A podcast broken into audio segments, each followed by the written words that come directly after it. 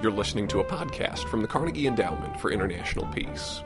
Um, thank you all so much for coming. Uh, it's a great pleasure to see you. I don't think I've ever seen such a large crowd here at Carnegie.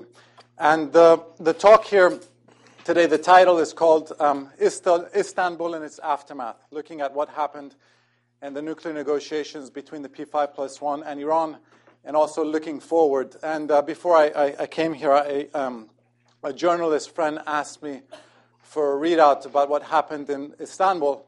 And I said it was kind of a, a preliminary consultation in order to schedule a very complicated hysterectomy, uh, very complicated surgery down the road.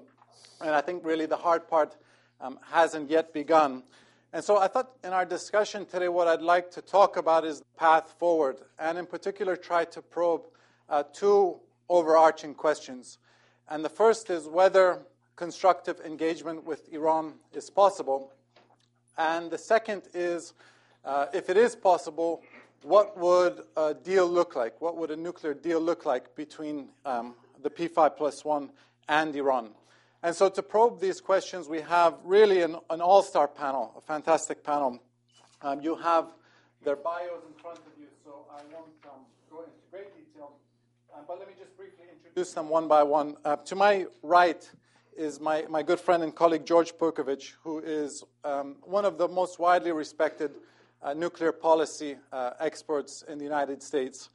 And uh, George has uh, been a great mentor to me, and he's, he's very interesting in that he, he, um, he's written the seminal book on India's nuclear program, um, but he's also very familiar with, uh, with not only the Iranian nuclear program, but Iranian politics. Uh, he's visited Iran uh, three times over the last decade and has had extensive interaction with um, uh, Iranian nuclear negotiators.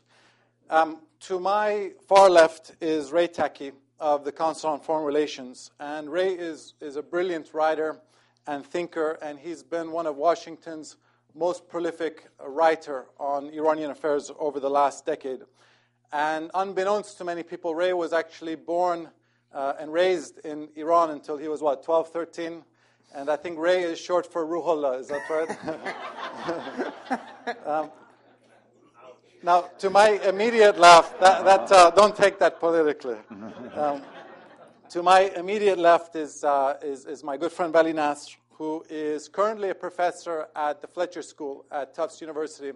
Um, but he's just been named uh, dean of my alma mater across the street, uh, Johns Hopkins SAIS. And I, I, really wanted to first uh, congratulate Vali and, and, and, hope you can all join me in congratulating Vali for, for this enormous achievement. And, and uh, Vali is also an advisor to the Public Affairs Alliance of Iranian Americans, uh, which is our co sponsor here today.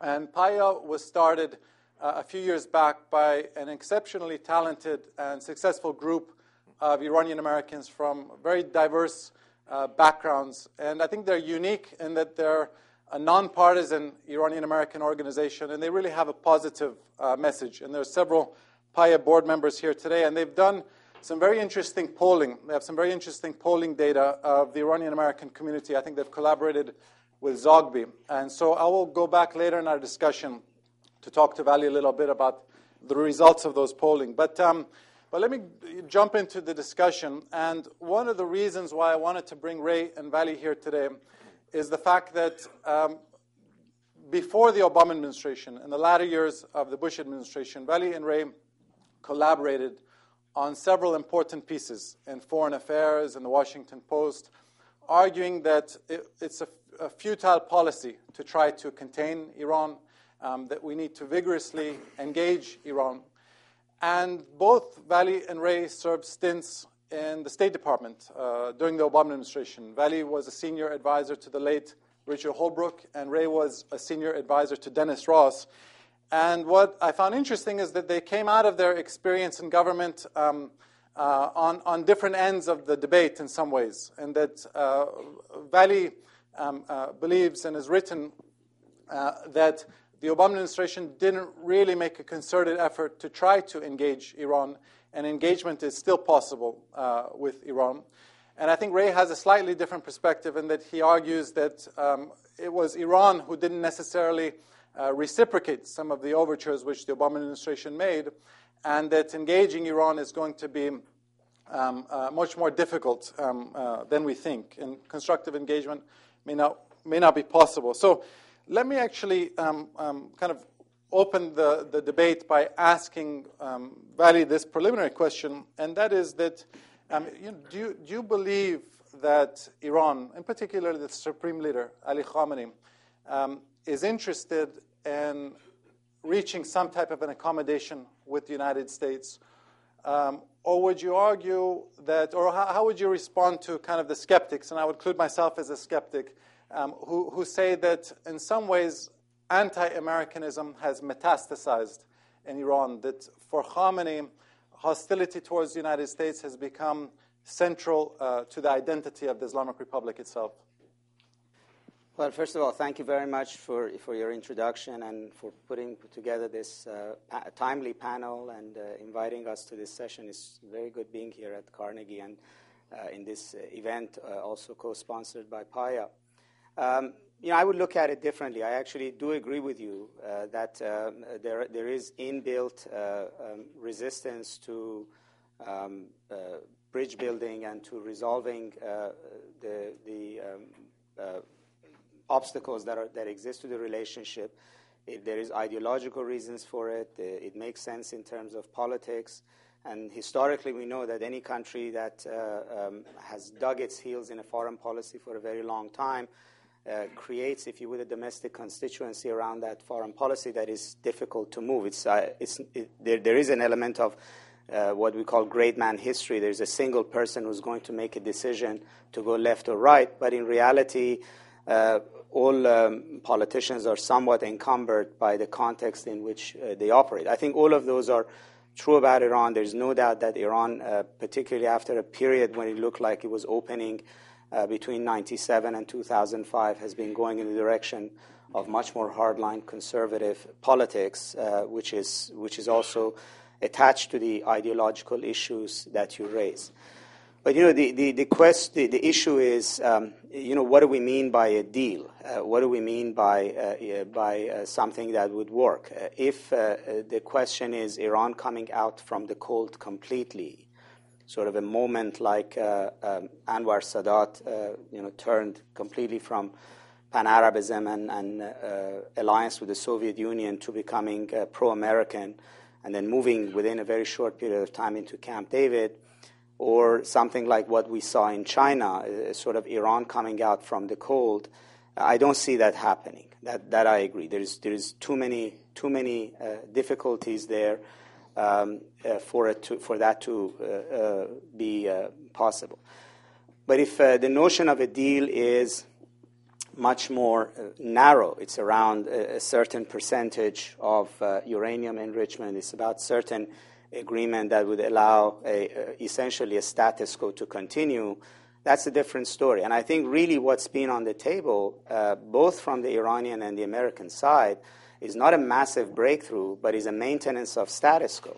And I think uh, in some ways Istanbul is, is really about that. Uh, I actually don't think that uh, the, the, it would, the president of the United States at this point in time would want to deal with Iran before November because it's going to be extremely difficult to sell it uh, in this kind of a political environment. Uh, it, it, would put Iran on the front burner of uh, presidential campaign debate.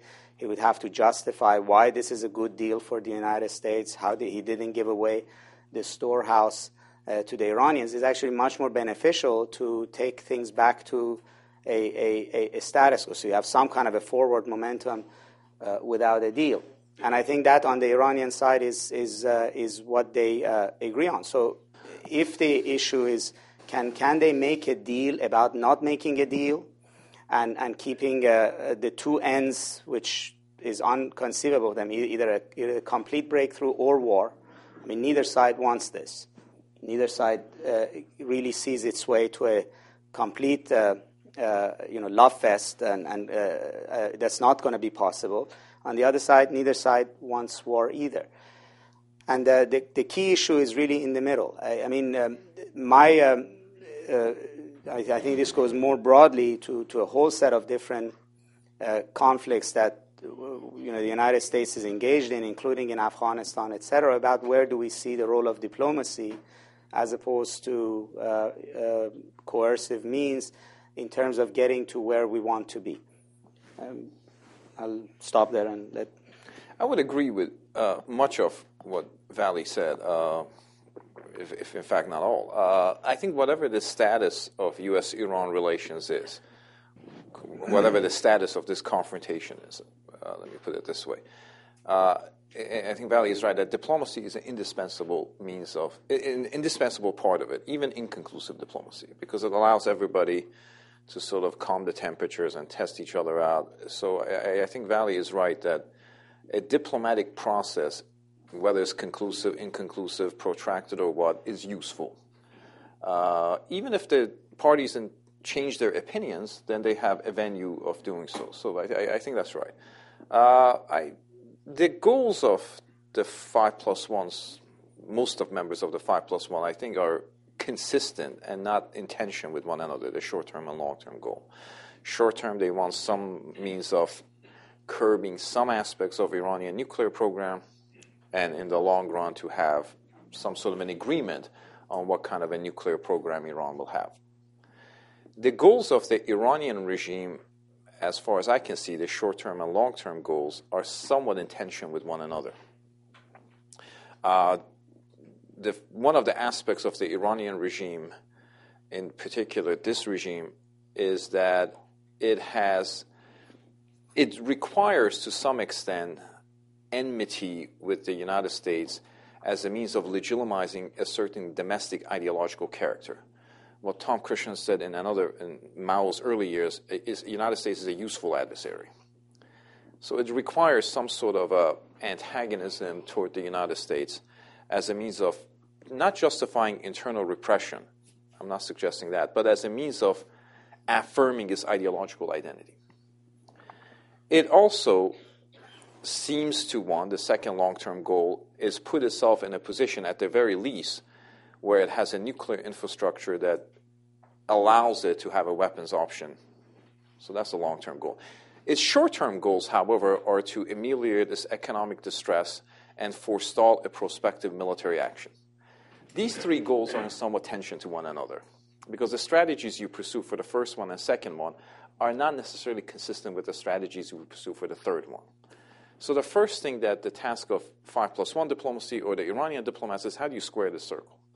One of the ways you could do it is have a diplomatic strategy that Vali talks about and potentially some measures that will you know, prolong the Iranian nuclear timeline. Um, well, one of the interesting thing about the Iran issue is uh, is that there are so many other stakeholders.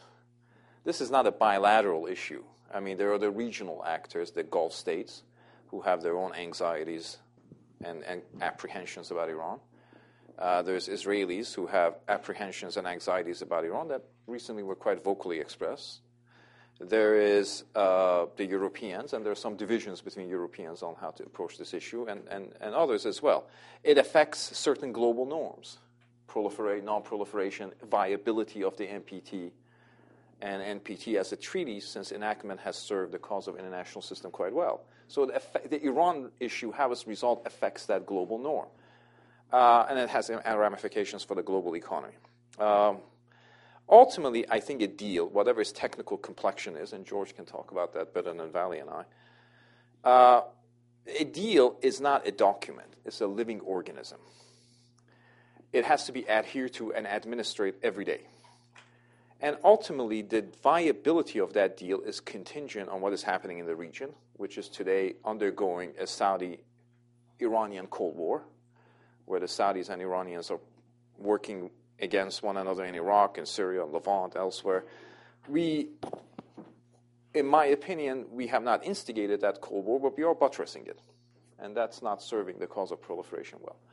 Uh, it has to do with what happens in Iran internally, and it has to do something with U.S. Iran relations. This issue intersects on so many different things. So many squares have to be circles, so many circles have to be squared, that it's hard to see how it comes out. It's analytically the most exacting challenge the United States has. It's not the most important challenge, but it's analytically the most exacting one. Uh, and in terms of another thing, uh, I'll end with that. I think in this country, the Republicans and Democrats have to figure out a different way of talking about Iran. Because right now it's war versus appeasement. Uh, and I think if there is going to be an agreement with Iran, and I'm forging way ahead, then it's not sufficient for it to be an incumbent executive administration's deal. It has to have stakeholders in the legislative branch and in both parties. So I think here we have to figure out if we ha- can have a common language about this particular problem at the time when it's not just politicized, but it's the epicenter of a certain political conversation. Mm. And the interesting thing about it is when you step back and you sort of transcend all the political gyrations, I'm not sure the two parties disagree that much. uh, when you think about it, the, in terms of approach, in terms of process, and ultimately in terms of the outcome. Mm. Before I, I, hand it over to George, I just want to ask one follow up, uh, maybe for both of you. And that is that um, I think there are two wonderful quotes from Henry Kissinger, which nicely bookend the, the discussion about Iran. Kissinger said, uh, quote, there are few nations in the world with whom the United States has more common interests and less reason to quarrel than Iran. Uh, but he also said that Iran has to decide whether it's a nation or a cause. And uh, Vali, you worked uh, with um, uh, Richard Holbrooke on the AfPak file. And when, you know, with, regards to Kissinger's first quote about the overlapping interests between U.S. national interests and Iranian national interests, uh, Afghanistan is a prime example. Um, do you think that um, it's worthwhile to try to broaden the discussion beyond just the nuclear issue? And, and before you answer that, I just want to um, raise something which I found was interesting between kind of the um, Iranian uh, negotiating culture and American negotiating culture. Um, someone I know who um, is kind of uh, grew up in the bowels of the uh, Iranian uh, uh, system, in the Iranian regime system, shortly before the first nuclear negotiations in October of 2009, um, he called me and he said to me that it's important that the Americans not broaden the discussion beyond the nuclear issue. And, and uh, I thought that was kind of odd advice. So I said, why? He said, well, the Iranian mentality is going to be that the Americans are weak in Afghanistan um, and Iraq, and therefore we can be less compromising on, um, we can afford to be less compromising on the nuclear issue. So my, my, that's basically the question. You know, is it is it worthwhile to broaden the discussion beyond the nuclear issue, or could that potentially send the wrong signals?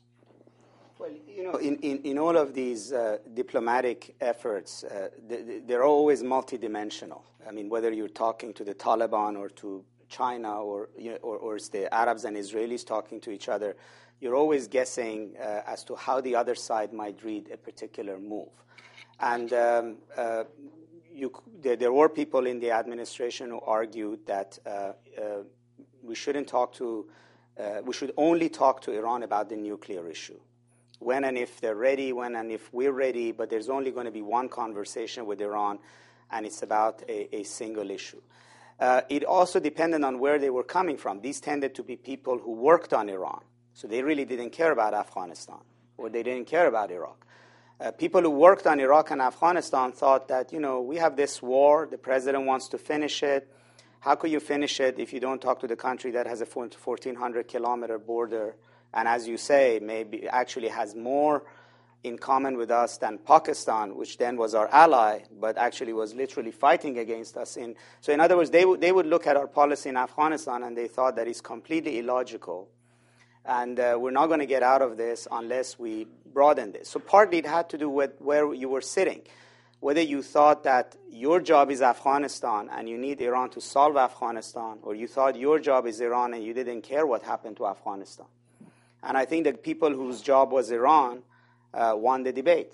Uh, pr- pretty much. It's they who decided that the conversation wouldn't happen. Uh, and, you know, there is also turf rivalry. They were afraid that Holbrooke would take over Iran. It had nothing to do with whether there'd be a solution or not. They just were, uh, you know, adamant that he wouldn't get his toe in the door for whatever reason, and it had to do with personalities. Not everything is always, you know, uh, high-level uh, thinking and things. Mm. the other issue is that, you know, this is, this is a fundamental problem uh, um, that for, for any kind of a progress. Uh, you, you know, these two countries, for, and plenty of times it's, uh, it's Iran's fault, but nevertheless is a fact. don't have any single thing that they've ever agreed on and delivered on. There is absolutely no uh, nothing that they have uh, uh, uh, they, they can show that there's a single thing that there has ever been a conversation, an agreement, even a small deal, and then they can turn around and say, you know, there was one time we actually got something done, which you know takes us to the core of the issues that you raised at the beginning. So there was some argument that Afghanistan could uh, provide a way in which you could make some agreements, and largely people who argued this went back to the example of the Bonn conference of 2001 because that sort of was a high point of collaboration. Uh, the, uh, you know, virtual agreements on the text of the Afghan constitution and on Karzai's cabinet, etc., was done at that time. It's a decade ago, but and it's the only thing people could point point to. I think that moment is past. Largely, be, we don't have common interest with Iran and Afghanistan because we don't have any interest in Afghanistan. We're leaving.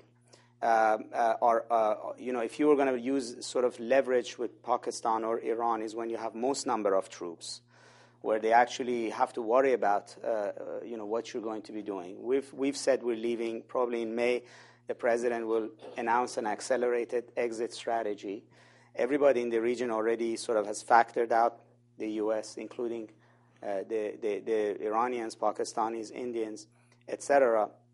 So Afghanistan no longer really provides um, uh, any kind of a um, uh, situation for this conversation. So, you know, I think now it's largely theoretical as to whether it would have been useful in 2009, 2010, or, or not. We are where we are, which means that. Um, that door is closed. It's not, it's not there. Iraq is closed. We've already left. Um, so we are actually down to a, a, single discussion, which is the nuclear issue. And, um, and uh, uh, you know, again, it goes down to theories you think that whether that's too fragile a, uh, a, a, a place to try to build anything because there's nothing else there, or that's exactly the way to do it. I think we won't know the answer until uh, you know a month or two whether there's anything to show for this uh, this current round. And as you said, you know there's there's plenty of reasons to be skeptical. That's uh, something. Although I personally think both sides have are very incentivized to uh, you know get to November, mm. and um, and there is some kind of a symbiotic, unspoken symbiotic um, interest here uh, that that to, to keep, keep the process on a forward momentum uh, until we get past the election season. Um, Ray, you made a reference to domestic politics um, in the um, conclusion of your comments. And um, um, there's a quote from David Frum, who was President Bush's former speechwriter, that um, I think really captured the conundrum of U.S. policy toward Iran. And he said that uh, he said a country can enrich uranium and it can reject Israel's existence, but it can't do both at the same time. Uh, this is the reality of domestic American politics. And you know, how do you reconcile that in, in, um, in our dealings with Iran? I remember um, the first meeting I had with Catherine Ashton. Um, I, I, said to her, I think that if you can somehow get Iran to curtail its support for groups like Hezbollah and Islamic Jihad and curtail its, its vitriol towards Israel, there would be a much better chance at a nuclear deal. I, I don't see that possible. Um, how would you answer that? I don't see that possible either. And now Syria as a, as a sort of a battleground between these contending opinions. And I think there's an increasing opinion in Iran and maybe elsewhere that the Assad regime is likely to survive in some form. And when it survives, it is further, if it survives, and when it survives, uh, it is further tied to Iran because it has no other interlocutors. It's been ejected from all kinds of regional groupings and so forth.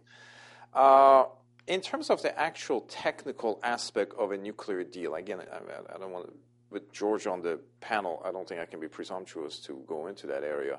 But I would say there is, I think it's fair to say, George, a possibility where Iran can enrich uranium in a manner that doesn't necessarily threaten uh, you know, the Israeli concerns regarding weaponizations. I mean, I think people like George and others who have thought about nuclear science and nuclear physics can probably draw it up.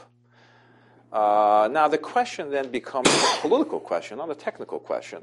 whether Iran would accept those constraints, given that it predicates its negotiating uh, posture on the, N- on, on, the NPT, which, which gives it certain prerogatives and privileges, and whether Israel, whose sensitivities are more acute than others, can accept it, or for that matter, whether Saudis and others will accept it.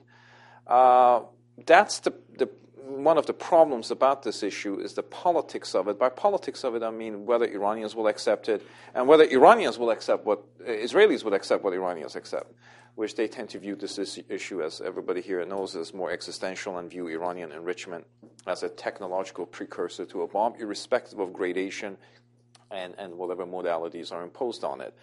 Uh, you know, that, how do you square that circle? Uh, I think it remains extraordinarily difficult, which is why everybody tends to be skeptical about a deal. I would say one thing about Ali Khamenei and his approach to nuclear negotiations. I always think of, in terms of negotiations on the nuclear issues, Ali Khamenei is driving on a highway headed to Nuclearville. and he's driving at about 75 miles an hour. But he's not a rash driver the way Saddam and Gaddafi would. Occasionally, when a lot of cops on the road, he may slow down. He conforms to the speed limit occasionally during inclement weather, will pull off the road and rest a while. Uh, so I think that inclination of him can be used to potentially prolong the timelines. And as you prolong the timelines, many things can happen. There are two approaches to Iran. One approach is a management approach, how to manage Ali Khamenei's day trip. The other one has to curtail it. Mm. Now, there are two different strategies. They do have overlaps, obviously but I think that's where the most of the focus is, is on the latter. Mm. Uh, former, I'm sorry. Well, well, the Israeli focus is on the latter.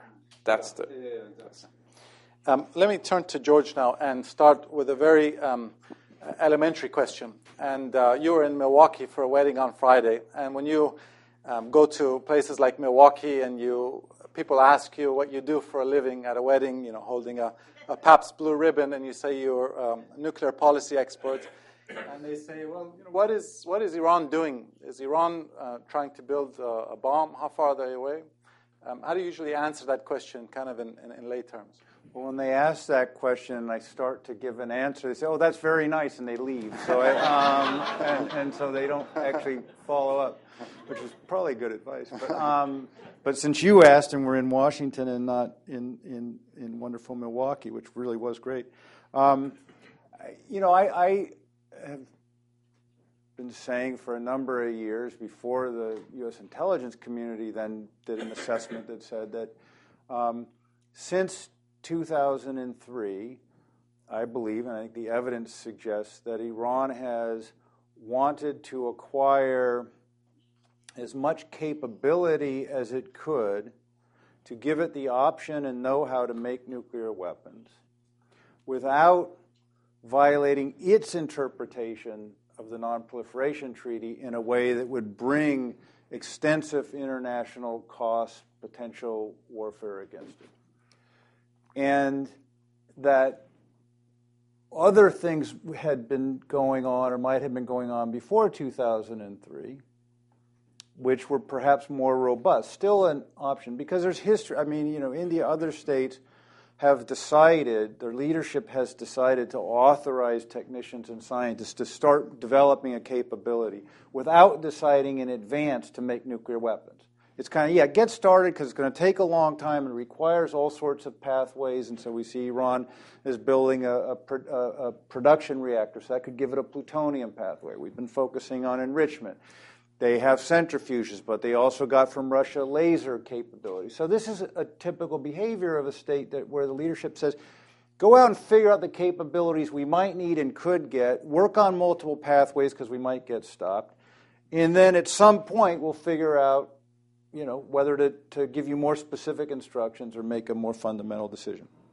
And so I think they've wanted that capability.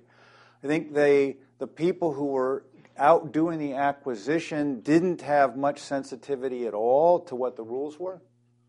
Um, by the way, that's not very unusual either. Um, technicians and, and nuclear weapons establishments or nuclear establishments tend to not very well understand what the diplomatic legal limits are. But then they got caught. And after 2002, late 2002, and then in 2003, when they had been caught, violating the rules, and then the inspectors started coming, I think they developed a more coherent theory of their case, which is what arguably they've been following and what different intelligence communities, you know, they debate about it, but in general say they're following, which is to get the option, as much of an option to be able to make nuclear weapons as you can get without violating the Nuclear Nonproliferation Treaty. And so I think that's what they've been trying to do. If, and, and basically, the, anybody interested in this can read the International Atomic Energy Agency reports, which actually are, are pretty well written. I mean, in a sense, you can follow them, you can understand them. You know, and what they say in the in the important report of November of, of last year is basically, I just I have it here. He says, you know, uh, prior to the end of 2003, there was a structured program uh, that involved activities that are relevant to the development of nuclear explosives. And then they detail what some of those experiments were, some of the materials that were being imported, much of which makes no sense unless you're trying to make nuclear weapons. In other words, there aren't peaceful applications of these technologies. And then they say that there are some acti- indications that some of those activities may have continued after 2003, um, while you know many were discontinued. and so that's the the state of ambiguity that we're in with them. Um, I don't know anybody with credibility who says yes, they've absolutely they made a decision, they want a nuclear weapon, um, and and that's what they're going for. I mean, I think anybody who's careful about it would say no, their capabilities. And, and there's some reassurance in that. But on the other hand, the things that they have done, some of the things that they have done, are violations of agreements, one, but secondly, do give reason to, to worry, to think that they may want to go further. And so that's the, the purpose for the IAEA trying to get more answers from Iran, more access to facilities, access to key scientists that they have not been able to interview in, in, in uh, 11 years, uh, to find out, you know, what were you doing, what does it all mean? And then I think the space where the negotiation, and we'll talk more about that, needs to happen is to work back from, okay, you say you don't want nuclear weapons. There are fatwas against having nuclear weapons. You insist all along that it's never been a, a nuclear weapon program. Fine we, we accept that. Let's define what that means. And let's define all the subsidiary commitments that you need to make in order to reassure us that, in fact, you don't want uh, nuclear weapons. And I think that's the main kind of space and logic of the negotiation that we're, we're talking Let, about. Let's actually get into that. Um, and, and because, you know, some have made the argument, and by some I, I mean myself. I made the argument that um, you know our, our, our, conflict with Iran is, is political in nature. The, the nuclear uh, issue is the symptom. It's a symptom, not the underlying cause of our conflict with Iran. And therefore, it's going to be difficult to reach a technical resolution to this conflict absent kind of a broader political accommodation, which will be difficult for the reasons we've discussed. So, you know, A, um, Tell me where I, uh, tell me why I'm, I'm, I'm, maybe wrong there. And second, what would, um, in your view, uh, a technical resolution to um, this conflict look like? What would the contours of it be? Well, I think, I mean, on the first point, we, we talked about it in various ways all, already, is that the, the, there is a fundamental political, and it's even more than political, competition between the U.S. and Iran and other parties. That's right. That's going to take a long time to be resolved. It's not even clear that it's in everyone's interest to resolve it. It's not clear that it's resolvable, and so on. But what we're talking about is there are only there may be only one issue now that leads to war. Mm-hmm. And a war that any sane person would say is a really bad idea.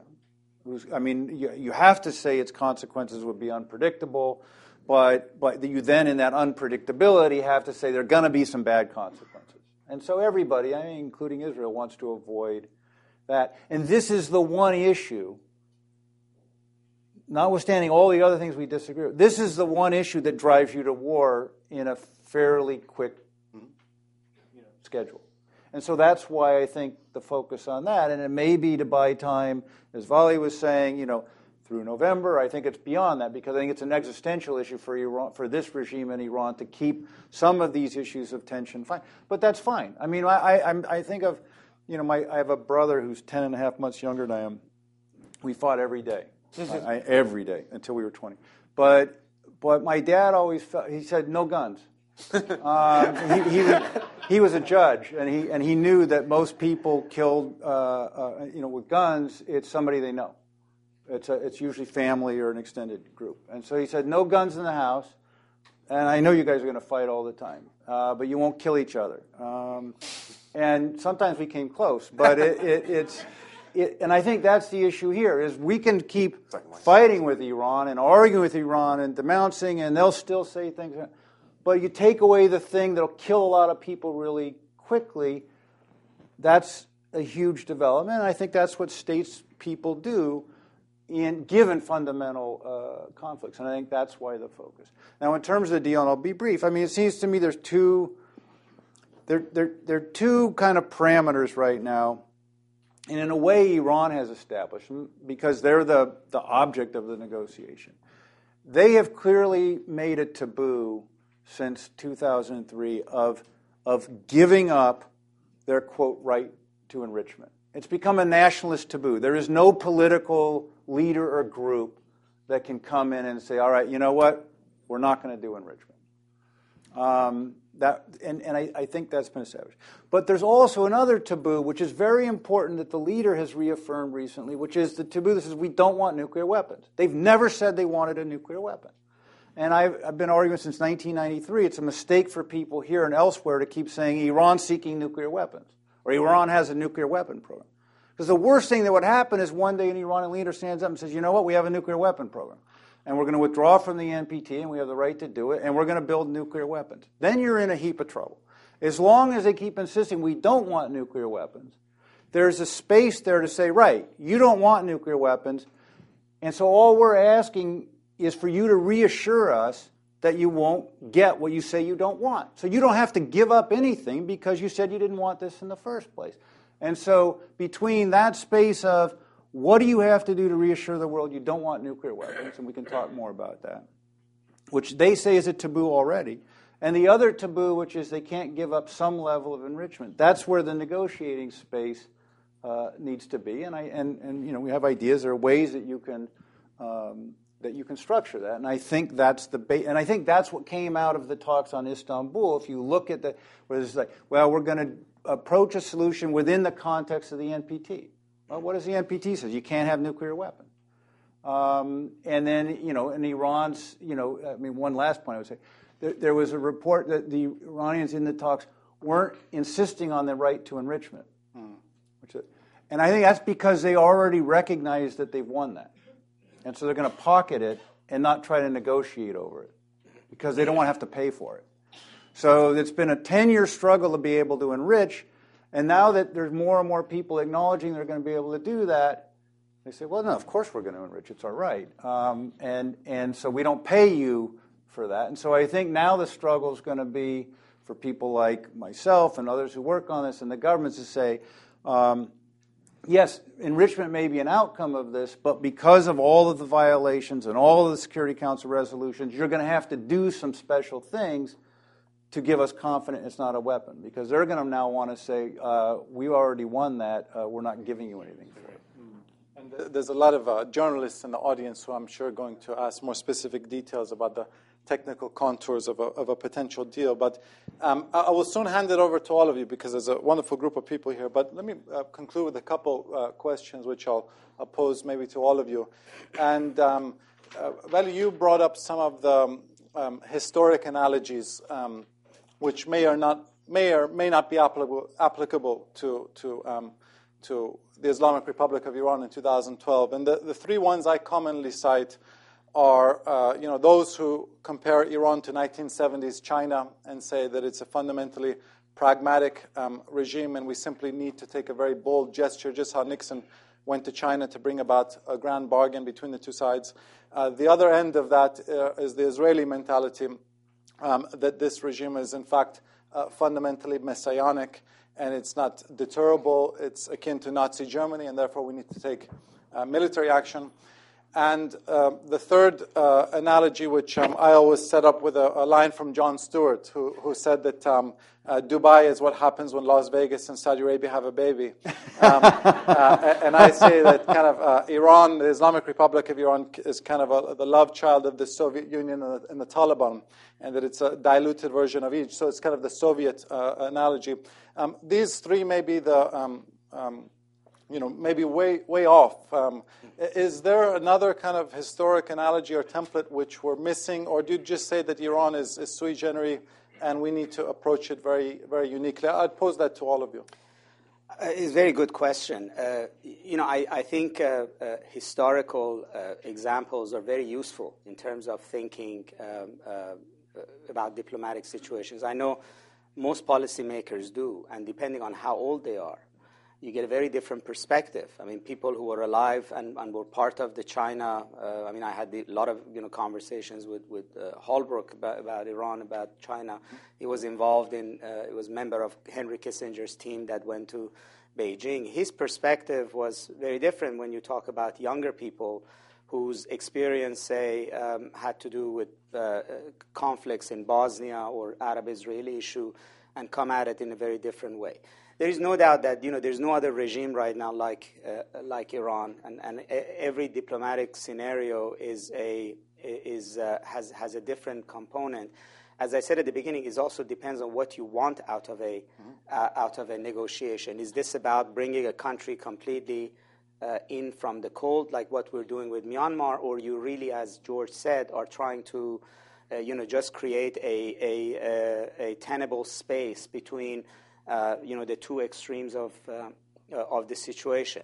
And that I don't think we have figured out. I mean, we sort of vacillate between uh, grand ideas about Iran and then very sort of modest ideas.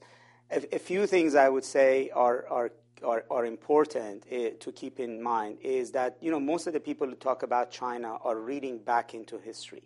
Mm-hmm. When China was happening, uh, there were only two people in this city who believed it had a, a, remote chance, and that was Richard Nixon and Henry Kissinger. Nobody, including anybody else in the Republican Party, you know, would have put any stock on, on, on this. Now, they had the luxury of being able to do, uh, you know, secret negotiations before they went public with it, but they would have encountered the same kind of skepticism. And, you know, uh, Margaret MacMillan has written in her account of this that when Nixon went to China, he wasn't even sure Mao was going to see him.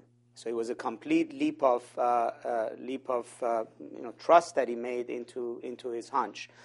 Um, and, and that actually goes to the point that every um, negotiator you talk to, every one of these histories you look at, you also realize that, that the process itself is, uh, is determinative. In other words, once you get into it, people don't know uh, what might come out of it. Uh, they gauge one another. New, the context changes. Ultimately, as Ray mentioned, any deal has to be a living organism. It has to relate to the context. A priori, uh, we, we don't know things. I, I've, i think there are two kinds of negotiations. Uh, you, you, have people who say they absolutely want a deal, like uh, the Arabs and Israelis after uh, Oslo, and they absolutely didn't want a deal when, when, when it came down to whether you look at it, uh, Arafat or on the other side, uh, Netanyahu and Ehud Barak, or that people do, who say they don't want a deal and end up making one, which is uh, what uh, uh, uh former Senator Mitchell said about Northern Ireland. That was 400 days of pessimism until the 405th or 401st day there was an opening. you know, the Israeli read on Iran, um, you know, is based on also their own particular historical uh, context. Uh, um, I, I, my reading of you know sort of messianism as, as foreign policy in, in Iran is different from that. I don't think uh, I think the Iranian government uh, has a very clear regional objective. It has a very clear domestic objective. But I think it wants to remain in power for a very long time. It d- doesn't want to commit suicide. I, I think its objectives are nefarious as many people may think they are, are very sort of understandable, is to hold on uh, to, to power. I, I see, would see them do what Assad is doing in Syria much more readily than try to provoke a, a destruct, self destructive uh, larger war. But I would like to sort of point to you know, two things that we often, uh, which are very, which are different, uh, even in the Iranian context. To follow up on what George was saying, one is that uh, uh, uh, the domestic situation in Iran, largely because of the scale of the sanctions, is very different from anything else we've encountered in the past 30 years. So, you know, whether we passed the tipping point, we're on a tipping point, we don't know. But but you know, there are many indicators that now there are fundamental social economic changes in Iran happening. How they will play out, when they would play out, particularly in the context of the timeline George mentioned, we really don't know. We're, we're sort of entering a, um, uh, phase that we're not familiar with. The second one is in the region. We often talk about the nuclear issue as if there's only two elements here Iran and the United States. Uh, this region also has not been where it's been since 1979, uh, a, a, sort of degree of instability that this regime itself created. So, you know, for 30 years we've contained Iran, dealt with Iran, thought about Iran in the context of a Middle East that we were, we knew what it was. We knew Israel was there, we knew all these Arab dictators where they stood, we knew who the bad guys were, who the good guys were. We're sort of uh, in a phase we don't know what's going to happen in this region. Um, we, uh, you know, everybody was uh, thinking about Egypt very, very different, differently only three months ago. Uh, now, you know, Syria, how it's going to happen. So that's part of the context. In other words, um, you know, if we're thinking of a policy of containment or curtailment or negotiations with Iran that sort of extends sometime into the future, you have to take into account that you, the domestic scene in Iran and the regional scene are changing and, and that could put us in a completely new place, uh, which would change all of this sort of reading of history as well. Absolutely. Uh, historical analogies. The late Ernie May used to say that when you talk about historical analogy, get a piece of paper and put a line between, mm. and write your analogy and write your situation, and say how are they different and how are they the same. You realize that the ledger that says different, you move to the second page. Mm. The ledger that, that says the same, you probably won't get past item number two. Yeah. Uh, uh, the China analogy is used quite often. Um, there was a recent piece I read that on that issue because I think to some extent it's analogous. Is why did it take United States and China so long to normalize relationship when the process began in 1970? Why did it take till 1978? Why did it take so long if all these commonalities, all these coincidences of interest existed? Well, because as a revolutionary at the top of that state, Mao understood the imperative of dealing with the United States given the Soviet exigency. He just couldn't pull away himself from his revolution. So he would stop it. He always thought the global revolution was coming and China had to lead it. So somebody was saying there's a protest movement in Zimbabwe. So cancel the Kissinger meeting. Ultimately, China American normalization comes after Mao's death. Hmm. And you begin to see the analogy with Iran's revolutionary leader. It'd be very hard for, and I understand that, for Iranian leader to divest himself of 50 years of ideology. Yeah. I, actually, I understand that. I think we're asking him to abandon his value system. Yeah. And how many people in this room can do that easily, effortlessly, and pragmatically, as it would be called? This is not an easy thing to do, especially for a revolutionary who's now a counter revolutionary. Uh, the historical analogy, if you want to use one, I have one, is dealing with Iranians, I would say, is like dealing with the North Vietnamese. It's like negotiating with North Vietnamese. Intransigent, disciplined, determined, looking for every angle. Um, you know, exacting. Uh, at the, the other analogy is, as with North Vietnamese, we try to use coercive power to extract concessions at the negotiating table which is a very difficult thing to do. Uh, so that's the analogy that seems makes most sense to me, mm. because these were two states that didn't have obvious coincidence of interest, but they wanted to end the conflict. Yeah. Uh, and you began to see how the United States tried to use both sides tried to use coercive leverage against each other. The difference is in this case, Iran doesn't have much of a coercive leverage against the United States. So th- that's the final thing I would say, uh, because of Vali is uh, is there are, this certain decision was made by the United States in 2005, 2006, and maybe a little bit before that, is to try to take the Iran issue and embed it in certain international legal structure, the UN Security Council process. And as a result of that, what we're arguing about is not necessarily compliance just with the NPT, because we have introduced other legal authorities into this issue, namely series of Security Council resolutions. Now, I understand there's an overlap between NPT and those resolutions, but those resolutions prescribe certain things, suspension. And I think all those things have to be real. Suspension has to be real and has to be protracted because Iranian nuclear program, to use a Catholic phrase, was born in sin. and has continued. It's an illicit nuclear program. It operates in defiance of international Security Council obligations that have calls for secession.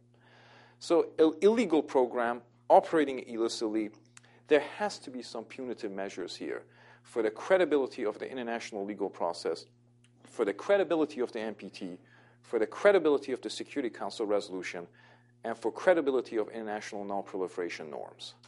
Uh, I mean, if we want to, we can denigrate that process. We can do that. It's called the Lavrov plan. Uh, we can emasculate it, but I think we pay a certain price in terms of the credibility of this legal authority if you do so. Now, it's entirely possible that we made a mistake embedding that in that security architecture. But, you know, you are where you are. I don't think it's that hard. I just jump Yeah, in. yeah, I mean, as, as, a- as a as a lapsed Catholic or whatever, um, you know, one of the reasons I never bought it was, you know, I said, well, if you go to confession, uh, you know, and say what you did, and you say ten Hail Marys, you're, it's done. It's good. I said, this is too easy. Um, this can't be right. Uh, but the the but I think in in this case, it actually could work. In other words, Iran's already been punished. Um, so the issue would be if you if you can imagine an agreement where they satisfy the IAEA, so they answer the outstanding questions, which is a form of confession, uh, but but as in the Catholic Church, you don't get punished for it. You get indemnified for it, which is, by the way, what happened with Libya. It's what happened with other states that had uh, programs that had broken the rules. They came clean to the IAEA, and then the IAEA sent reports to the Security Council, and the Security Council passed resolutions not condemning them or punishing them, but thanking them for uh, you know, resolving the issue and moving on. So I think there are ways where that could be done, that if you had a sufficient arrangement with the Iranians that people had confidence in, that the IAEA was now satisfied and it could close the file, that there are ways to get the Security Council to do it. Now, you're right, other stuff got tacked onto there about human rights and so on, so you'd have to figure out how to finesse that. But the, but the punishment part's already been done, I would argue. I don't think that that's necessarily. And, and by the way, I mean, all of the states, or most of the states that care most about the NPT, would be so happy to have this resolved. The idea that they would want to protract it and have, you know, the Security Council demand more and everything, I just don't see that happening at all. I think people want it like closed, resolved, put a bow on it, and, and the system's been saved, would be my, my sense. U.S. politics is different. George, I brought up um, political analogies. Are there historic nuclear analogies which uh, I'm missing here that could be instructive in our dealings with Iran? No, I mean, I, I, I, there, there may be, but I don't, because I think every other program that had an outcome that is like what one would want here, namely, they had illicit nuclear activities that were at least in part to develop options to make nuclear weapons, those all ended in secret. So Brazil, Argentina, Taiwan, South Korea, South Africa disarmed in secret. They were decisions made outside of politics. No one saw them. So no one was giving up anything that their own public knew they had or that others knew they had. Uh, and I think the Iranian issue has now become so public uh, and so nationalized that there, there is no analogy of a country that has relatively open politics having a big nuclear capability into which they've invested a lot of time, prestige, and all of that, and then walking that back. There, there's no I would just say one thing uh, in terms of history proliferation. George knows better than I do uh, that history. Uh, it is kind of, and here where many stakeholders complicate negotiations. It is very hard for a country to give up its nuclear capabilities. Or usually, countries give up their nuclear capabilities when their strategic environment improves. South Africa, for instance, with the reduction of the elimination of the Soviet threat. It is harder for a country to give up its nuclear capabilities, aspirations, let's say, weapons aspirations, when its immediate security environment deteriorates. And that's what's happening today with, uh, because in essence, the conventional balance of power today in the Gulf is tilted decisively and permanently against Iran. So, for Iranians to give up their nuclear aspirations, nuclear weapons aspirations, and protect their nuclear weapons is to live in a strategic environment where it is to their disadvantage, given the adversarial relationships they have with their neighbors across the Gulf. That's what makes this, and our Gulf policy at this point, as far as I can tell, is we go to the Saudis and others, and I understand that, is we say, we, we share your concerns about Iran, here's another bushel of weapons. Because the currency and confidence between the two powers has become weapon sales.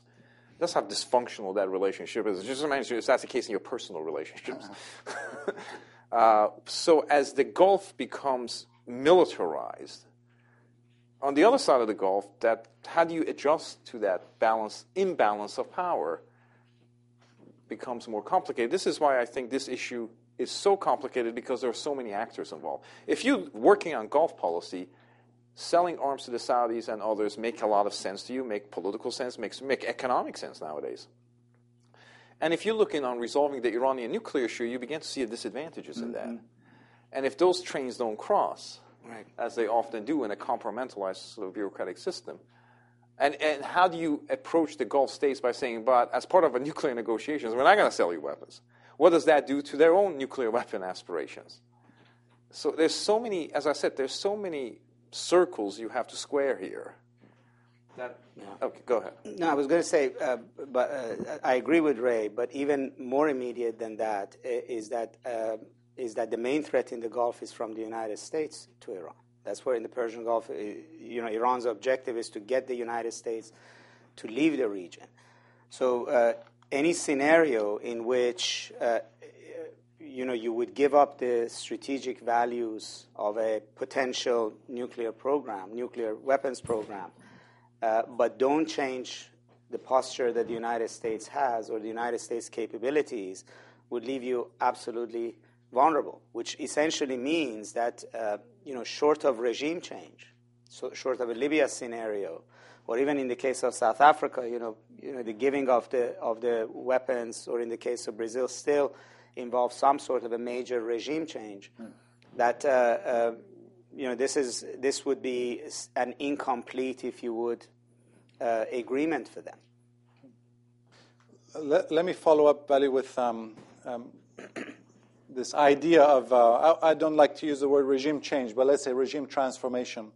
And go to um, these polls which uh, PAAIA has done, and they may be available for you outside. If not, I, recommend checking out their website. Very interesting public opinion polls of, Iranian Americans.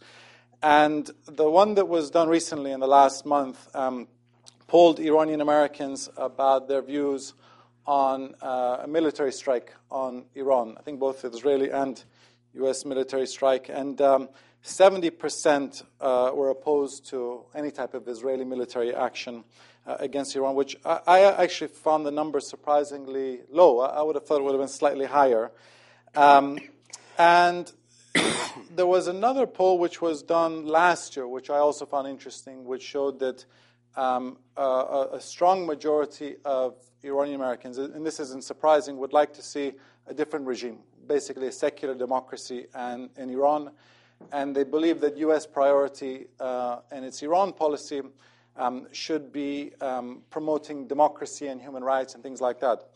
And I thought inherent in these two polls is the fact that Iranian Americans believe that military action against Iran will actually not promote uh, democracy and human rights in Iran. In fact, I think all of us have argued the same thing that it would um, likely prolong the shelf life of the regime. So, you know, my my uh, my question is, um, if you have any you know broad thoughts about Iranian American popular views. And then, second, um, we haven't talked about the issue of, uh, of, promotion of democracy and human rights, whether that's a good idea, um, and um, you know what specifically. We all, we all would like to see um, a, a, more representative government in Iran, but what specifically um, could the U.S. government do to champion that cause? Well, uh, uh, first of all, um, uh, the polls uh, were done in association with uh, Zogby, which is a, um, a, a well-known pollster. The, the, aim was to uh, gauge the opinion of the community um, uh, because it's a it's fairly engaged community. It's also it's fairly, in particular, states of the United States like California, etc. It's political pool is fairly important. And I think the community itself wanted to know exactly uh, beyond the anecdotal stories and, and, and personal impressions uh, where its uh, thinking is on, on, on, these important issues of promotion of democracy or war with Iran. I definitely encourage you to look at the entire poll on PAAIA's website. Uh, because it also breaks down the information by varieties of other interesting criteria, age, uh, you know, who has family in Iran, the degree to which the community identifies. There's a lot of useful information in there. Uh, but I think you know the poll uh, you know taps into sort of a larger problem in, in, in U.S. foreign policy with Iran, uh, and, and that's the following: that uh, you know the Iranians obviously care a lot about democracy, and uh, there was the, the sort of uh, degree to which there existed support for the Green Movement, and still does for the extent to which it's active. Uh, reflected that, but uh, those sympathies don't necessarily translate into support on the nuclear issue. Uh, and that potentially is probably true within Iran too. In other words, our assumption or our starting point is that Iranians hate the regime. And, Iranian Americans. No, no, even, even, even within Iran, that they hate the regime and because they hate the regime, they also w- don't want to have a nuclear program. In other words, they, they, their approach to Iran is identical to us. Uh, and that might not be the case. I mean, you can go to India or you can go to Pakistan, you can go to many countries and see that nuclear programs can evoke uh, all sorts of nationalistic pride, etc. And uh, people may dislike the Iranian regime for every, every reason management, repression, etc., but not be uh, supportive of the United States position on the nuclear program. Now, now, the problem we have is that we really don't have a policy of supporting human rights and democracy in Iran. We haven't had it since uh, uh, the 2009 uprising. We have a policy of getting Iran to stop its nuclear program. Now, we sort of, in a convoluted way, try to marry these two things by claiming that somehow pressuring the Iranian public on the nuclear issue would, would also serve the cause of democracy. I personally don't believe that, largely because people are not stupid. They know that not, nothing in these sanctions says that they are being imposed for repression, for jailing journalists, for abuse of human rights. They are specifically imposed for uh, you know, violations of IAEA uh, demands or, or violations of NPT and that the international community is not interested in those issues, is interested in human rights, in, uh, in um, uh, the nuclear issue. And secondly, I think that you know potentially uh, the uh, the sanctions hurt the public in Iran, particularly the uh, the private sector, the very the very social economic sectors that were the base of the green movement, the pro democracy movement I mean, we saw what sanctions did to Iraq after 10 years. Uh, the, the so called middle class just disappeared. And what you were left within Iraq was Sadr City and thuggishness and, and militancy, uh, etc. So I think you know the poll doesn't you know is not directed at that, but it raises this issue that there is this problem between a policy that is primarily focused on the nuclear issue, but then sort of pretends that it's also concerned with uh, the, uh, those other issues in Iran. And then, uh, you know, we really haven't thought about what is the, as I said, because it, it does impact the domestic scene in Iran, what sort of an impact it will have. Who is it hurting? Uh, if we end up in this band of, as George says, of um, you know happy medium for another four or five years, what will it do to, to the Iranian public? Ray, you've, all, you've been kind of more bullish uh, than you were a few years ago uh, about the prospects for some type of political uh, change, political transformation in Iran. Um, w- what do you think is, um, you know, what would you advise the administration to do if they want to try to expedite the cause of political reform in Iran? I would say if you look at, let's say, the just take it post-war history of Iran, post Second World War, uh, uh, history of Iran, 20th century and 21st century. Uh, uh, Vali has written a book about that, but let me give you my interpretation in a brief way. The, that's a history of central authorities battling various social political protest movements. 1953 is remembered differently in Iran as a time when the political space was to be expanded. And these protest movements just don't come up to 1953. There there's sort of a marination process. 1963, 1979. Post Islamic Republic history has been particularly turbulent. The 1980 to 1982 civil war, then the war stops that, then you have the reform movement of the 1990s, the Green Movement. There'll be another movement coming. That's the history of that country. I don't know if the Green Movement is dead or not. I don't know if it's going to revive itself or not. But I can say with some degree of confidence that the contest between central authorities seeking hegemony of power and a population seeking emancipation and expansion of political rights has not concluded.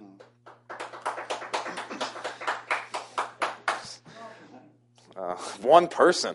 What a, what a, was this, this a meeting in Belarus? the, rest, well, the rest of you skeptics? the silent majority. Uh, now, the second question is what can the United States do as a proactive policy. There are some indications and experiences we have had with uh, Eastern Europe and so forth. They can serve as, a, as, a, as a, to inform your choices. But ultimately, I think this is an internal dimensions.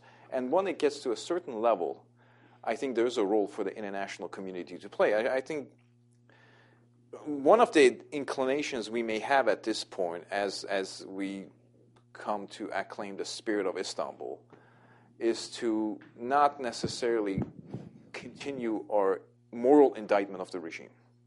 And it is a regime that is susceptible to a moral indictment. And that's going to be expressed on the Capitol Hill, that's going to be expressed elsewhere, because there is the degree of moral affront that this regime represents. I mean, that's just the reality of the situation. I'm not suggesting we should negotiate with them or accept some sort of a deal as George suggested. But there's a moral deficiency about the regime that treats its citizens in a manner that this one does. And I don't think we can restrain ourselves from expressing that, irrespective of whether Dr. Jalili thinks that's a good or bad idea. So, that's it. Do you have any thoughts on that, George, or can open it up? Let's open it up. Yeah. Okay. Um, great. So I'll bunch together a few questions at once, and um, uh, I know there's a lot of Iranians in the audience, but if you can be as concise as possible, um, and uh, please introduce yourself in advance. Um, let me take um, um, um uh, Nazi uh, first. If you can introduce yourself. And uh, wait for the microphone. Sorry. My name is Nazi Eftekari. I'm a businesswoman from Minnesota, and I don't shut off when you start talking about nuclear weapons.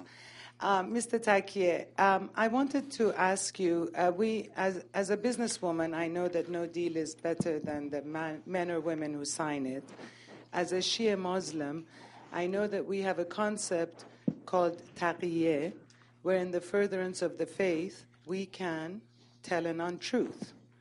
Um, as an American, can you tell me how we can sit down and negotiate with people who believe that in furtherance of the faith, we can tell untruths.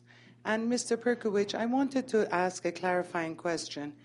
If in when you were fighting with your brother, um, if your father knew that your brother was at the same time, God forbid, murdering or raping other people, would the honorable judge have still given the same advice to simply not arm the two of you and let it go until you grew up? Or would he have chosen to intervene? Um, because in Iran, we, between Iran and the United States, we have a little bit more of a complex situation than a fight between two countries and hoping to sit it out. Thank you. Thank you. Uh, oh, um, uh, uh, Surush, please. There's a mic right there.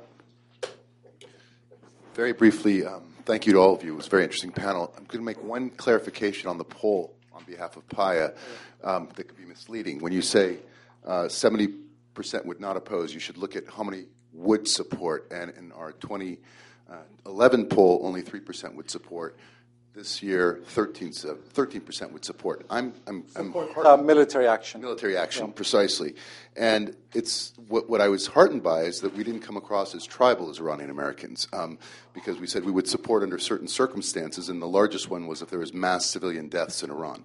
So, but I encourage all of you to look at the poll because there's a lot of very interesting uh, detail underneath that that shows a very uh, thoughtful community. Questions, very quickly, for all of you, a lightning round. What are your thoughts on Gen- the Chairman of the Joint Chiefs of Staff, Martin Dempsey's statement that Iran is a rational actor, supported by Burgess Clapper and others in Israeli intelligence? Two, uh, given your experience in both um, um, uh, Democratic and, and, Republican administrations, uh, there seems to be a lot of effort on uh, thinking of sticks and smarter sanctions, but has there been any effort in terms of creative, continuous thought, in terms of incentives that could help uh, resolve these problems. And finally, three, um, a nuclear deal is sort of envisioned right now. What impact would it have, or, or, could it have, for the democratic aspirations of the people of Iran? Thank you. Thank you. Um, uh, Amal, please. Yes, I'm Amal Mudallali. I'm advisor to Mr. Hariri. I was in Tehran at the beginning of 2000. Sorry, I was in Tehran with my boss at the beginning of 2000 after the, uh, the election of the election of Mr. Bush, and I can tell you how much excitement there was in the official circles in Tehran because they believe that Republicans uh, are more prone to have better deals and better relationship with Iran than the Democrats. My question is, uh, do you think a Republican or a Democratic administration is more uh, is more likely to have a deal with Iran, and would this be on the expense of its relationships with the uh, other Arab states in the region, which is a concern for the. Uh, why, why, don't we um, go one by one, then we'll, we'll come back to questions soon. Uh, the first question on Shi, I, I, I, seldom comment on Shi'i jurisprudence with the descendant of the Prophet here, uh, so I, I defer all those questions on complexity of Shiism to to uh, Dean Nasr.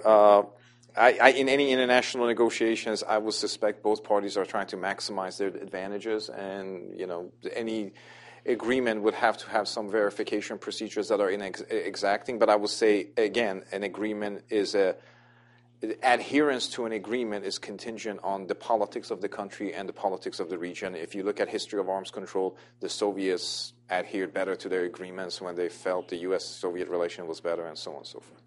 Uh, so I, I, I, think that, I do take that in point.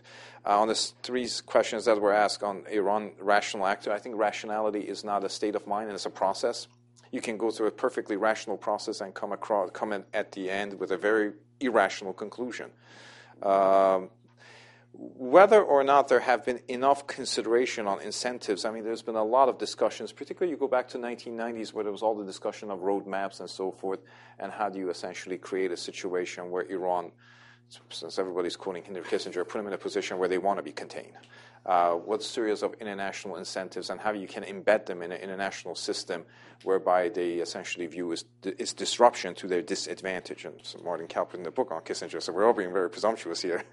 Um, impact of a nuclear deal on the democratic aspirations of the Iranian public, I think, is an important question. I don't have a satisfactory answer to it uh, because I can see a scenario where it could lead to demoralization. I could see a scenario where the Iranian public that wants to have greater democratic rights views confrontation as disadvantage to its aspirations.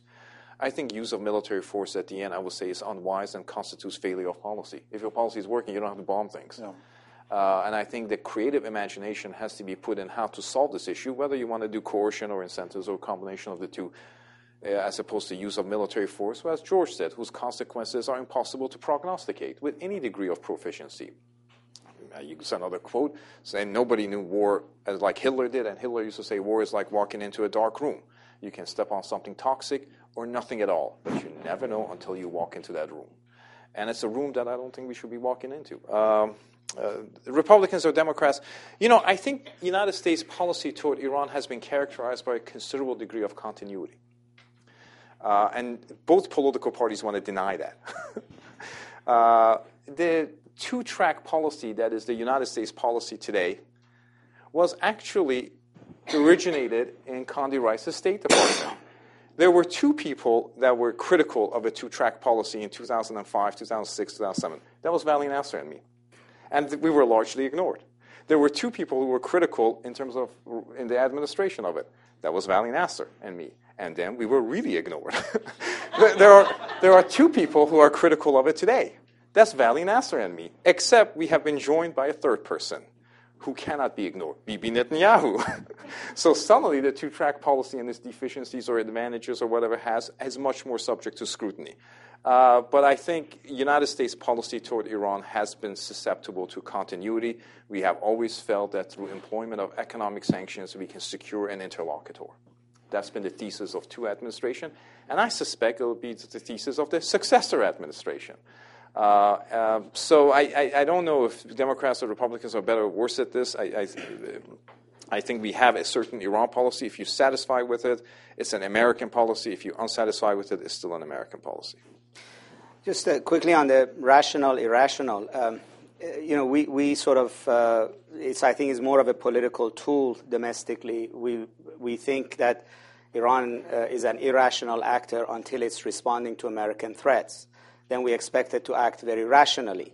Uh, for instance, uh, the argument that was made uh, in foreign affairs about it's time to bomb Iran, uh, all of his assumptions was that uh, if we bombed Iran, then all of the Iranian responses could be, could be calculated based on rationality, that they would not do X, they would not do Y because they are rational. Um, you know, I, I think, you know, most of the things about Iranian government that we criticize, we see they want to do, are perfectly understandable, which is, you know, why do they want to suppress their people? Why do they want to acquire nuclear capability? Why do they want to bully their neighbors? All of these are sort of behaviors that are not uh, irrational. I think, that, you know, there is a question as to uh, uh, whether or not it's uh, rational for a state to try to defy the overall global trends towards economic prosperity, decides to sit outside of the international system, which is similar arguments that people made about Myanmar. You know, there is a there is a um, there is a level of irrationality in terms of choosing a historical course that you know is going to end up at an impasse and not be willing to get off of it. But in terms of you know where we are in, in management of this conflict, I think we can see that you know they are making a certain set of calculations. They have objectives they, uh, and, you know, they're not going, they're not going to come into the meetings, for instance, in a deliberate way to escalate tensions uh, for, the, for, the, for the sake of it. So I think you know, that, that, is more, that is not very useful in sort of a uh, serious conversation, but it is a political tool in terms of creating certain support for policies. Um, you know, on the Republican Democratic issue, I'm not sure actually the Iranian leadership understands American politics to that degree of granularity. Uh, I think, you know, at, a, they, they, have some experiences that they may think it was easier dealing with Carter uh, or it was de- easier dealing with uh, Bill Clinton or, you know, uh, they don't want to deal with a, another um, uh, uh, very conservative Republican administration. And I think they understand that probably a, a, a, President Obama in a second term will be easier to deal with. I think they also heard what was the open microphone told Medvedev. Uh, uh, and also, I think they understand that even if you have a Republican president come in, a, a first term Republican has much more constraint, a first term president, regardless of party, because he's looking at re election will have much more constraints in terms of uh, you know fidgeting uh, with, with, the Iran issue. And and you know generally I, I agree with Ray. I mean you know our um, sanctions policy with Iran doesn't make sense largely because it hasn't and it will not solve the problem on its own. And in fact, we've come to a point of you know thinking that it's failed, and some people say you know it's failed, go to war.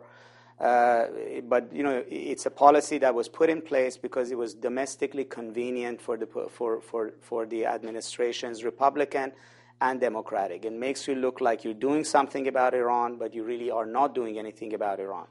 And uh, but and, and it worked because for a very long period of time it was cost free to the United States. You put the sanctions. It doesn't impact the oil prices. It didn't impact us at all. It only impacted the people of Iran. And why, why you know, why toy with good enough? Uh, and, and, in some ways, uh, you know, Ray is right. It's essentially Israel that has pushed basically by saying this is not good enough. Uh, it's not productive, and the only reason we're seeing a lot of debate is because, the, because now there is a public acknowledgement that the policy has failed. Just, I, let me just add, to, not to repeat. Uh, I think on the question about how would a nuclear deal affect the democratic aspirations in Iran, I would think it would be beneficial in two ways. One is if you can imagine what is wished for in terms of a transition in Iran, a transformation in Iran, whoever would come in would not want to deal with this issue. This is a really hard issue. So I think the, the sooner you can get it resolved by somebody else, Uh, you know, that that would be positive, number one. Number two, one of the effects of nuclear weapons is that if you actually build them and, and have them there physically, there's a very hard decision has to be made then is who controls it who holds it, who controls it, and so on. But if and when you make that decision, if you imagine a transition in that country, it's very hard to get rid of the people who hold the nuclear weapons. Because the Democrats in Iran, for example, will have no idea what capability really exists. If they're nuclear weapons, they don't know who has them, how many they are, or where they are. And the people who have them aren't going to tell them. They're going to bargain. They're going to say, well, you know, you're coming into power now, but you don't have power because you don't have the nuclear weapons. Uh, and you can't take them. So now you're in a very strong bargaining situation if you're those guys. So it seems to me to have this resolved before they get nuclear weapons, diplomatically, then, at least in principle, makes that process uh, uh, much easier. It's another reason why it's very important that Iran not make nuclear weapons and say that it doesn't want nuclear weapons yet. On just briefly, uh, I agree on the rational actor issue. I would, I would just keep saying the definition of a rational actor is someone who tries to preserve themselves. And I think the Iranian regime has clearly demonstrated that uh, in, in, in, the fundamentals.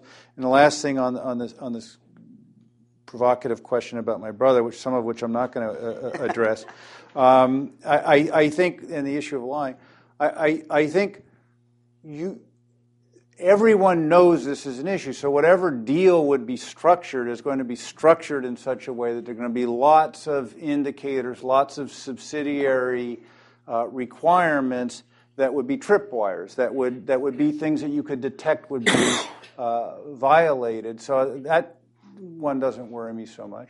But also, you have to, in in in in, in looking at this, understand that the Iranian government assumes we're bigger liars than they are, and that we deserve trust less than, than, than they. They have more mistrust. So they're not going to commit to anything that doesn't give up their leverage. And we have to understand that in, in defining what would be a deal that we think is negotiable, it's going to have to allow them to keep leverage. Because their view is the minute they gave up leverage, we'd do regime change. So they're going, they're going to keep, it's one of the reasons why there's going to be some enrichment, because there's some leverage there. Um, it's going to take some time. There's going to be incremental because they got to keep the leverage there. Um, they're going to keep know-how and remind us sometimes that they have know-how. So that's leverage. So if anybody thinks that this is, you know, you can design a deal that somehow denudes them, takes away all their leverage, and we're all happy and Israel's happy, that's insane because they won't agree to it, and you know they'll cheat. But if you design a deal where they get some leverage, then they have less of an incentive to cheat because it, you know they know that if we try to screw them, they can they can uh, do it back. And I think people understand this. That's a good point. L- let me take another round of, uh, uh of questions, uh, please, in the front. Gary, um, front row. Yep, front row. Uh, thanks. Um, I'm uh, Garrett Mitchell, and I, I, write the Mitchell Report. And I want to um,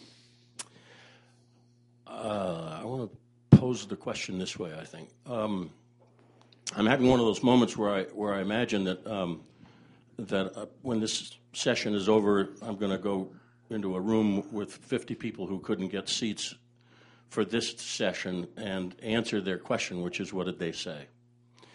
Um, meaning, what did the panel say? And um, I'm a little unclear, so I want to try uh, a, a, a, kind of a three step process and get your take on it. One is um, is it the do the members of this panel agree that uh, the supreme leader is the only game in town, particularly when it comes to this issue, and that uh, discussions with uh, anyone else um, are, are, interesting but not particularly relevant. Second, um, do the members of this panel know or believe that the Supreme Leader has actually issued a fatwa stating that, uh, it, in essence, that, that uh, the existence of a nuclear weapon uh, in the Islamic State is, is um, against Islamic law. Um, and third, if the answers to one and two are yes, um, might this not be a point where we take a page out of John Kennedy's uh, uh, decisions during the Cuban Missile Crisis, where he had two letters from Khrushchev? One said, I'm going to blow your head off, and the other said, as parents and grandparents, we can't do this. In which case, if you believe that the Supreme Leader is the only game in town, and if you believe he's actually issued that fatwa, and if you believe he means it, then, coming to the question that that uh, uh, that Karima asked earlier about to broaden or not broaden, is is this an opportunity for us to, in effect, say uh, we take the supreme leader at his word and believe that there is not a n- nuclear weapons program in process? Uh, we want some assurances to that effect, as, as I think George suggested. And oh, by the way, there are a couple of other issues on which we'd like to make some progress at this point. Thank you, Gary. Um, let's go in the in the way back. Um, yeah, please. Um, yeah. Um, uh, Avis Bohlen, retired State Department. Um, could you say a word about the divisions within the um, Iranian leadership about this and other other issues? I would just also note, just very briefly, a comment. Um, when you talked about analogies, nobody really mentioned the Soviet Union, but as somebody pretty antediluvian, it seems to me that there are quite a lot of analogies between this highly messianic uh, regime and uh, with which we nonetheless managed to find a space that at least reassured us on nuclear weapons, even if it didn't really deal with the problem. Thank you. Um, um, please, in the middle there, uh, Uh, thank you so much for a great panel. My name is Behnam. I'm an Elliott School student. Uh, my question is curtailing off of Dr. Perkovich's ending comments there. Uh, whatever we call this deal, if you think it's going to be one, um, whether it's a grand bargain or nuclear tactical compromise, technical compromise, what lessons could Iran have drawn from Libya, if any, with uh, the coming in from the cold and then the uh, recent uh, actions of the Arab Spring? Thank you. Um, we got about six minutes left, 7 minutes. I'll so why don't quick. you guys uh, take what you like? Uh, Garrett's question, uh, uh, the supreme leader in charge. I, I, think that the cast of character has dramatically narrowed, but I think before he would concede to any deal, he would talk to his Revolutionary Guard members. I mean, he would have to have a consensus among a very small category of people, but I think he still has the authority and stature to impose a decision. Fatwa, I have heard about it, but as I said, I haven't seen it, and I'll defer all those questions of jurisprudence to the descendant of the prophet.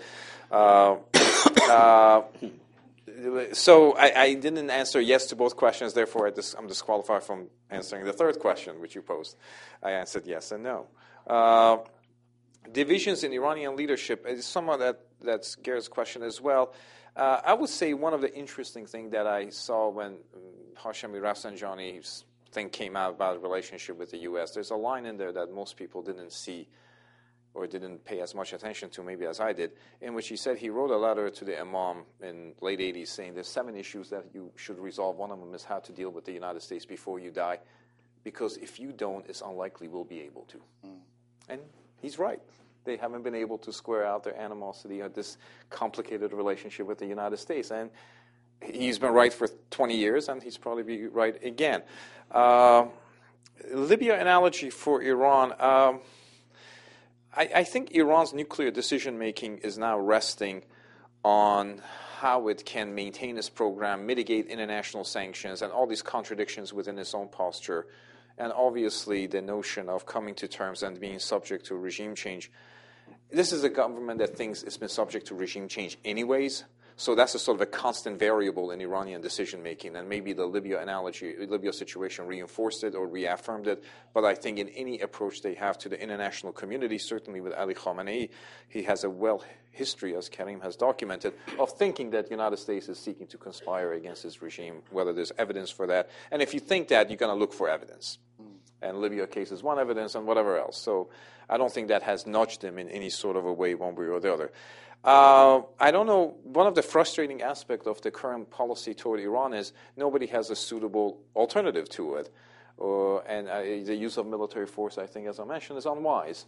Uh, whether Iran will transfer a bomb or not, you know, I, it is a declared policy of the state to transfer nuclear material, centrifuges or whatever. I don't know what they mean by nuclear material, but every time they have a visiting head of state, Algerian deputy foreign minister says someday we'll give you nuclear material. I don't know what that means. I don't know how that goes about. I don't know if that's a commerce that is acceptable. I don't know if Iranians are saying that they're going to transform themselves into a North Korea, which essentially uses nuclear resources for commercial purposes. But that is a persistent and declared posture of the state. I'm not talking about a weapon, but I'm talking about resources. Uh, as I said, the intellectually frustrating aspect of this policy is that alternatives are proving quite elusive, and particularly if you take the use of force off the table which, I, as I said, I don't think is a, is, is a constructive path forward on that front.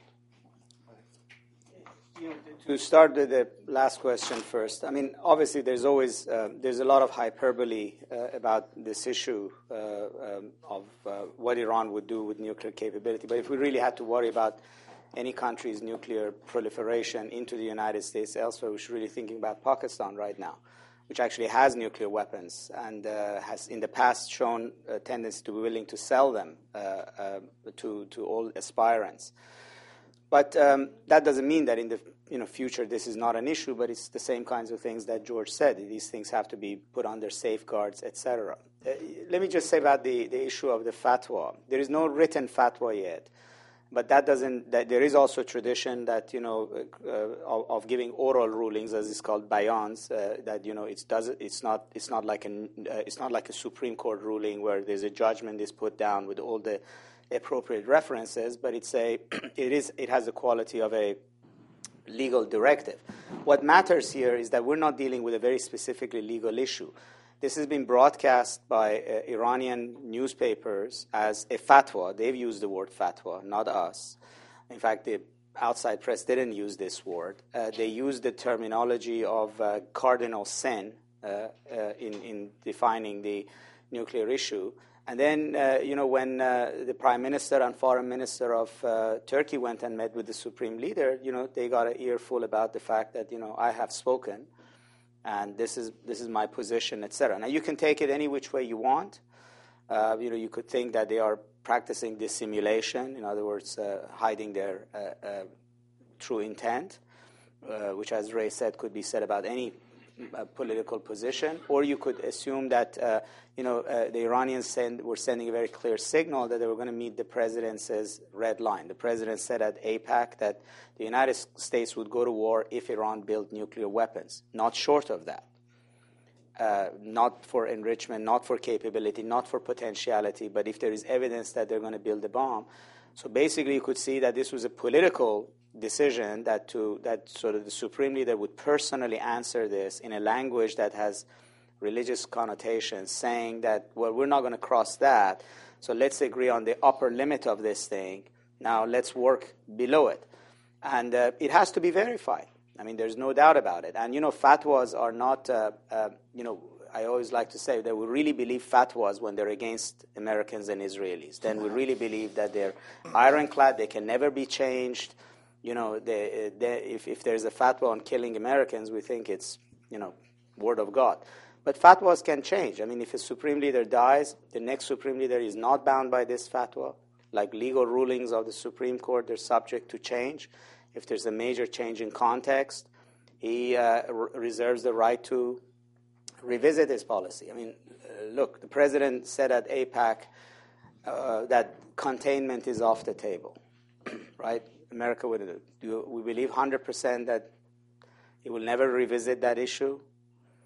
Uh, if uh, the context changes, that he's not going to, he's not bound? No. I mean, he may very well change his mind, and they would find, find a way to sort of walk back that statement and say, we're going to do containment. So you have to take it in a context. It's not 100%, it's not ironclad, but it's significant because it, it, it actually did help the negotiation. That's exactly what Erdogan and Davutoglu, the Turkish delegation, told the secretary in, in Istanbul that, look, this is a political leverage. You know, don't dismiss it. They've established a line, uh, actually hold their feet to fire, say, you know, we accept the fact that you, you, you established the upper limit. Now we're going to focus on making sure you, you keep it. Last word. Re- really briefly on on the Libya issue, I don't have time to go into you know what what would be a sound analysis of it. But all I would say back to everybody who uses that is, what about Syria then?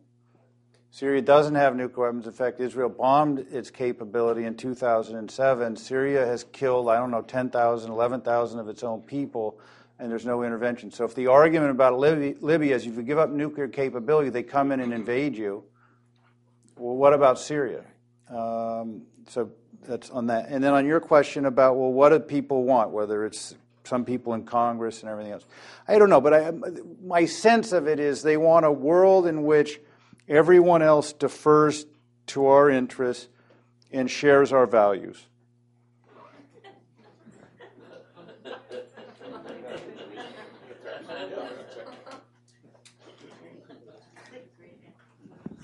Uh, I, I, I, can't top that uh,